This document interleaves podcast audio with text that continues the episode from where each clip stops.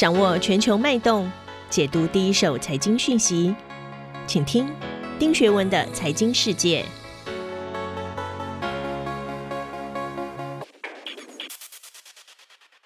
各位好，我是丁学文，又到了每周一次和大家一起看一看过去一周发生的重大财经新闻。今天我要讲的两则新闻呢，第一则是七月二十七号，国际货币基金组织 IMF 发布了新的经济预测，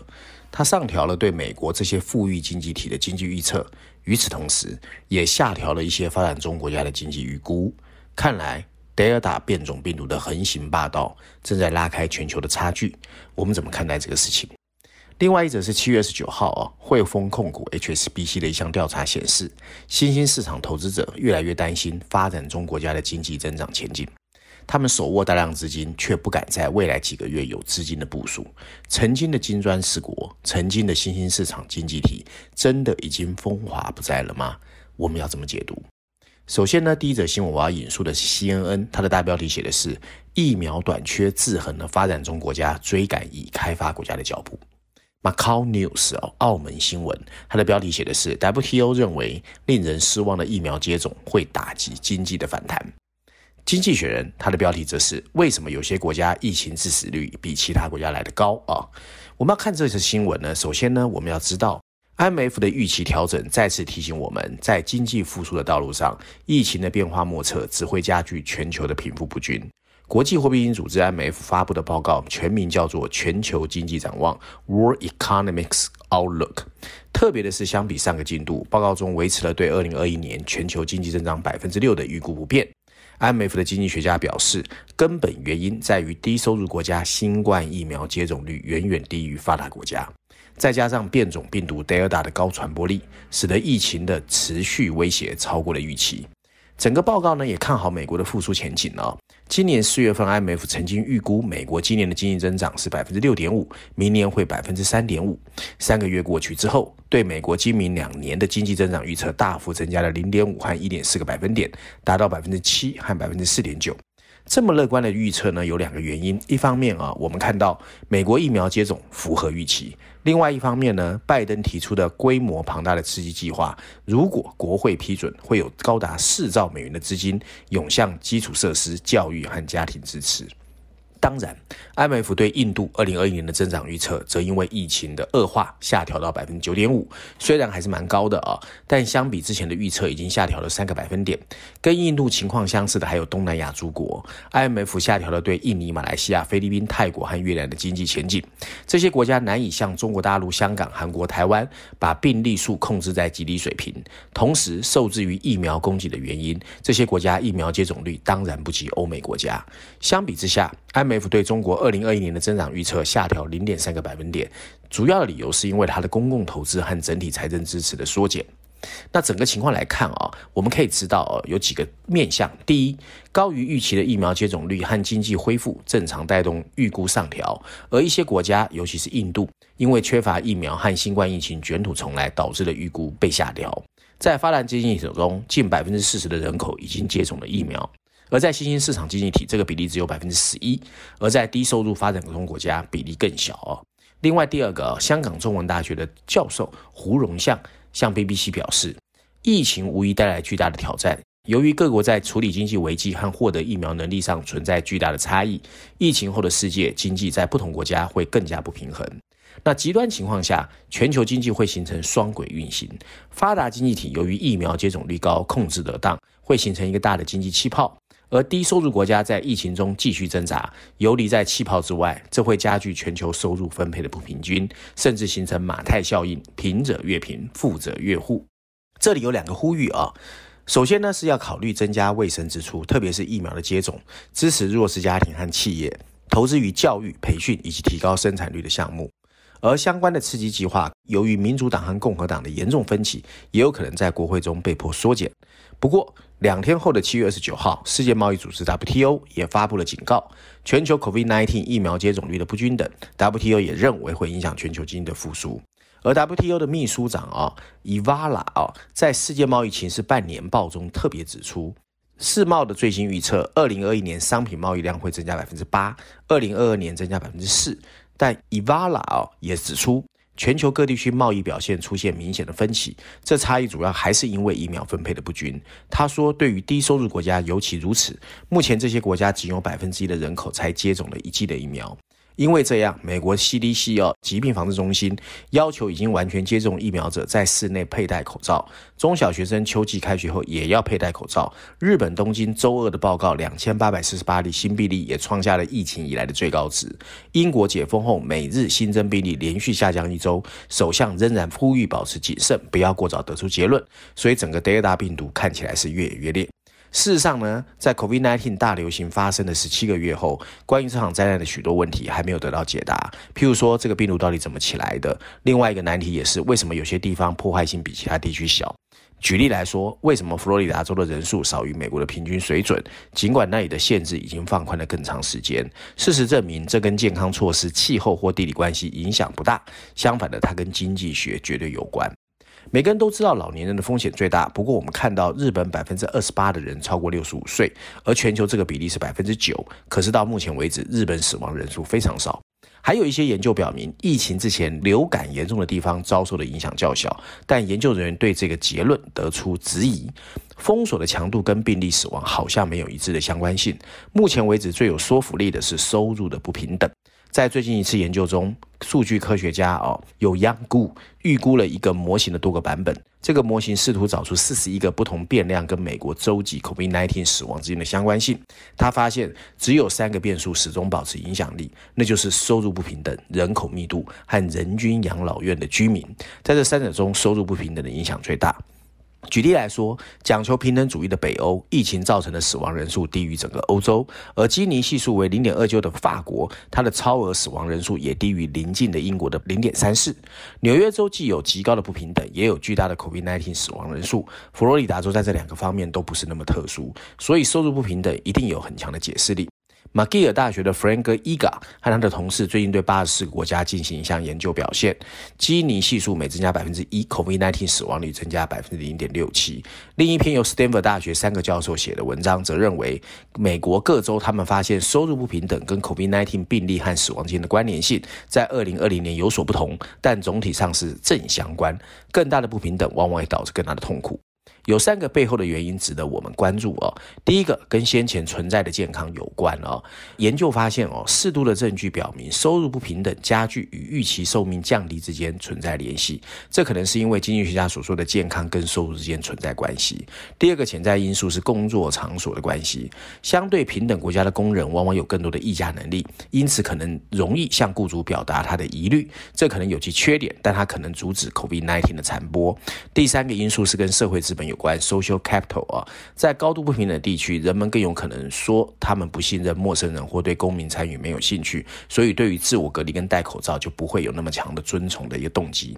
然而，扭转收入分配的超级邮轮并非一触可及。收入不平等的一些解决方案，例如提高税收，会带来自身的权衡。与此同时，政府需要调整他们疫情的对应措施，以考虑到不平等。例如，这可能包括改变在感染时留在家里的经济鼓励措施，或更多地区投资于贫困儿童的健康，使他们成为更健康的成年人。如果没有这些改进，高度不平等会继续意味着容易受到流行病的影响。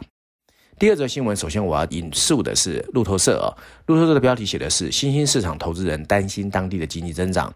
伦敦金融时报它的标题则写的是美元升值触动新兴市场投资人的神经。华尔街日报的标题则是投资人在七月份的中国投资损失数千亿美元。首先我们要说什么是新兴市场 （emerging market）。新兴市场主要是表述哦，在经济发展程度落后于北美、西欧、日本这些成熟市场，但却正在加速开发及工业化的国家，而且他们有机会从开发中国家变成已开发国家的经济体。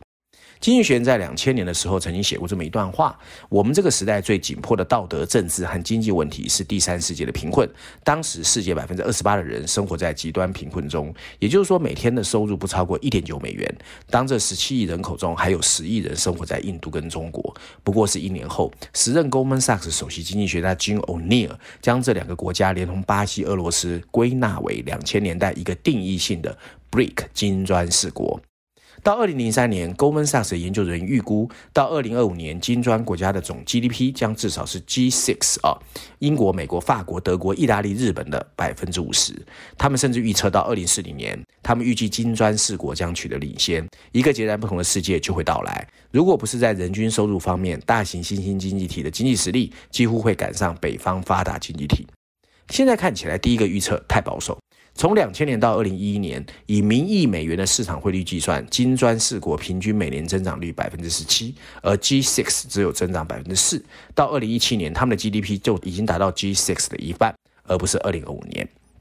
不过，当时那个二零四零年的预测，现在看起来早就遇到了麻烦。发达经济体和发展中经济体的增长在二零一零年代开始放慢，从二零一一年到二零一九年，G6 增长每年下降一半，至百分之二以下。另一方面，金砖四国的增长率下降了近百分之七十，只有百分之五。其他低收入和中等收入国家情况大致类似。从两千年到二零一一年，以美元计算的 GDP 加权平均增长率，对于新兴经济体来说强是强劲的百分之九。到二零一一年，只有原来的一半。唯一例外的是东南亚啊，南亚和东亚以及欧洲的新兴市场不断增加收入。就整个发展中国家而言，人均实际收入已经回落至美国的百分之十八点一，不是可怕的逆转，但绝对是停滞。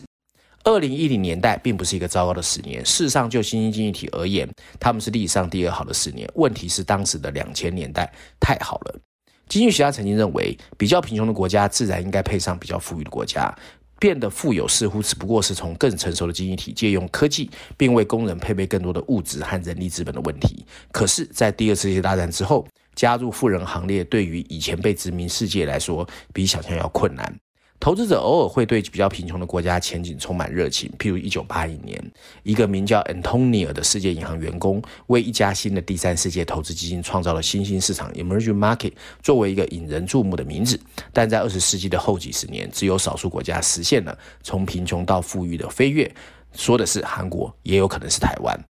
事实上呢，在这种背景之下，金砖四国的崛起令人吃惊。一九七零年代，中国开始了漫长的经济自由化进程。印度是从一九九一年开始放松国家对经济的控制，主要方法他们其实都类似哦，也就是贸易更加开放，跟控制政府的借款和通货膨胀。不过，在这些健康土壤之中，其实添加了三个肥料。第一个是持续低利率和全球化金融的到来，提供了大量资金，愿意在被认为比以往更稳定的新兴市场寻找机会。另外一个原因是大宗商品价格的普遍上扬，这提振了许多发展中世界经济体的财富。第三个是贸易爆发式的增长，出口制造业是一条经过时间考验的追赶之路，曾经需要缓慢而艰难的建立本土工业基地的过程。但是，随着曾经包含在单个工厂或国家地区的生产过程变成全球供应链随着扩展，较贫穷的经济体有可能通过控制生产网络的小部分，而不是重塑一切来开始生产以供出口。贸易占全球 GDP 的比重也从一九九零年的百分之三十九上升到两千年的百分之五十一，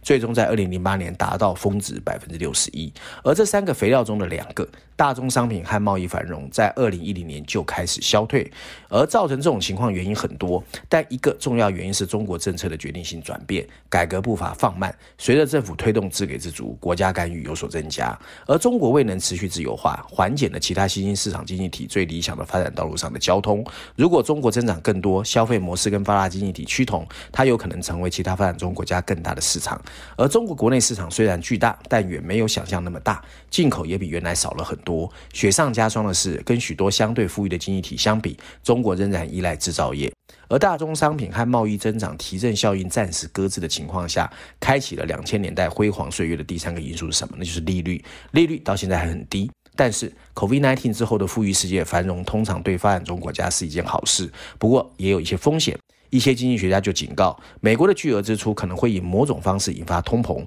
这会使 FED 比目前更早、更快升息。而高利率的蔓延会造成严重的破坏，导致资产价格暴跌，并从新兴市场吸走大量的资本。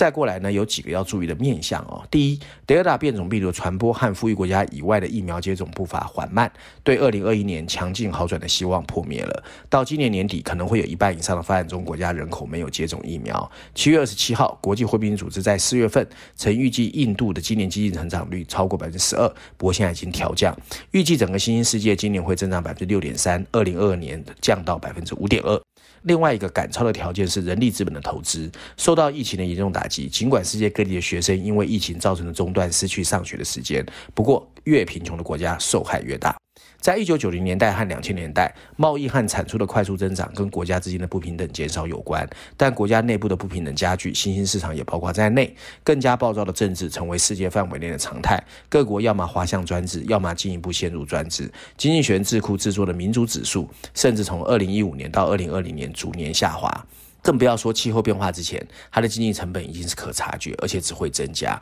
而且贫穷国家会越来越严重。总而言之，两千年的追赶步伐再也看不到了。但如果情况不进一步恶化，金砖四国仍有可能在二零四零年与 G6 的产出相匹配，并且相关的增长会非常广泛的展开。二十世纪打开的大门已经收窄，但还没有关闭。然而，穿越它的挑战比以前更大。照例，我今天要推荐《经济学人》的封面故事。这期《经济学人》的封面设计非常形象化，一个象征雨过天晴、充满希望的彩虹，令人诧异的被灌进了一个垃圾桶里面。旁边几个白色字体，大字写的是 “Dashed Hope”，破灭的希望；小字则是新兴市场的增长问题。经济学人本周的封面故事拉回了新兴市场的观察解析，大标题写的是新兴市场的增长，补充标题写的是动荡和经济表现不佳困扰新兴世界，保有更好时代的关键仍然是开放哦。回想这个世纪初，发展中经济体就是这个世界无限乐观和雄心勃勃一个来源。但今天，许多新兴市场的政治混乱此起彼落，大政府思维冉冉升起。秘鲁刚选出了一名马克思主义信仰者成为总统，紧随其后的巴西、印度和墨西哥。这波动乱和威权主义的浪潮，部分反映的是 COVID-19 的效应。它揭露了腐败的官僚体系和早已磨损的社会安全网。绝望和混乱催生了一个深层次的经济问题，那就是许多。贫穷和中等收入的国家正在失去赶上富裕国家的能力。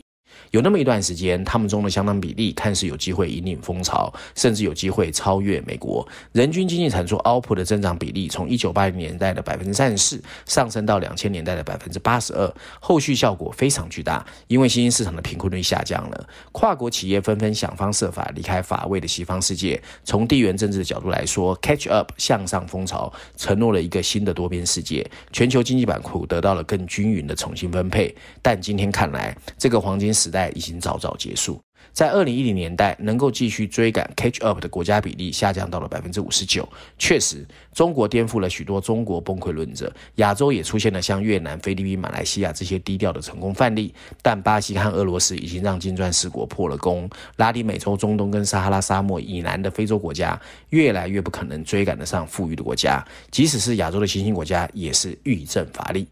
以上就是我今天要跟大家分享的所有的内容，希望大家喜欢。我们下次见。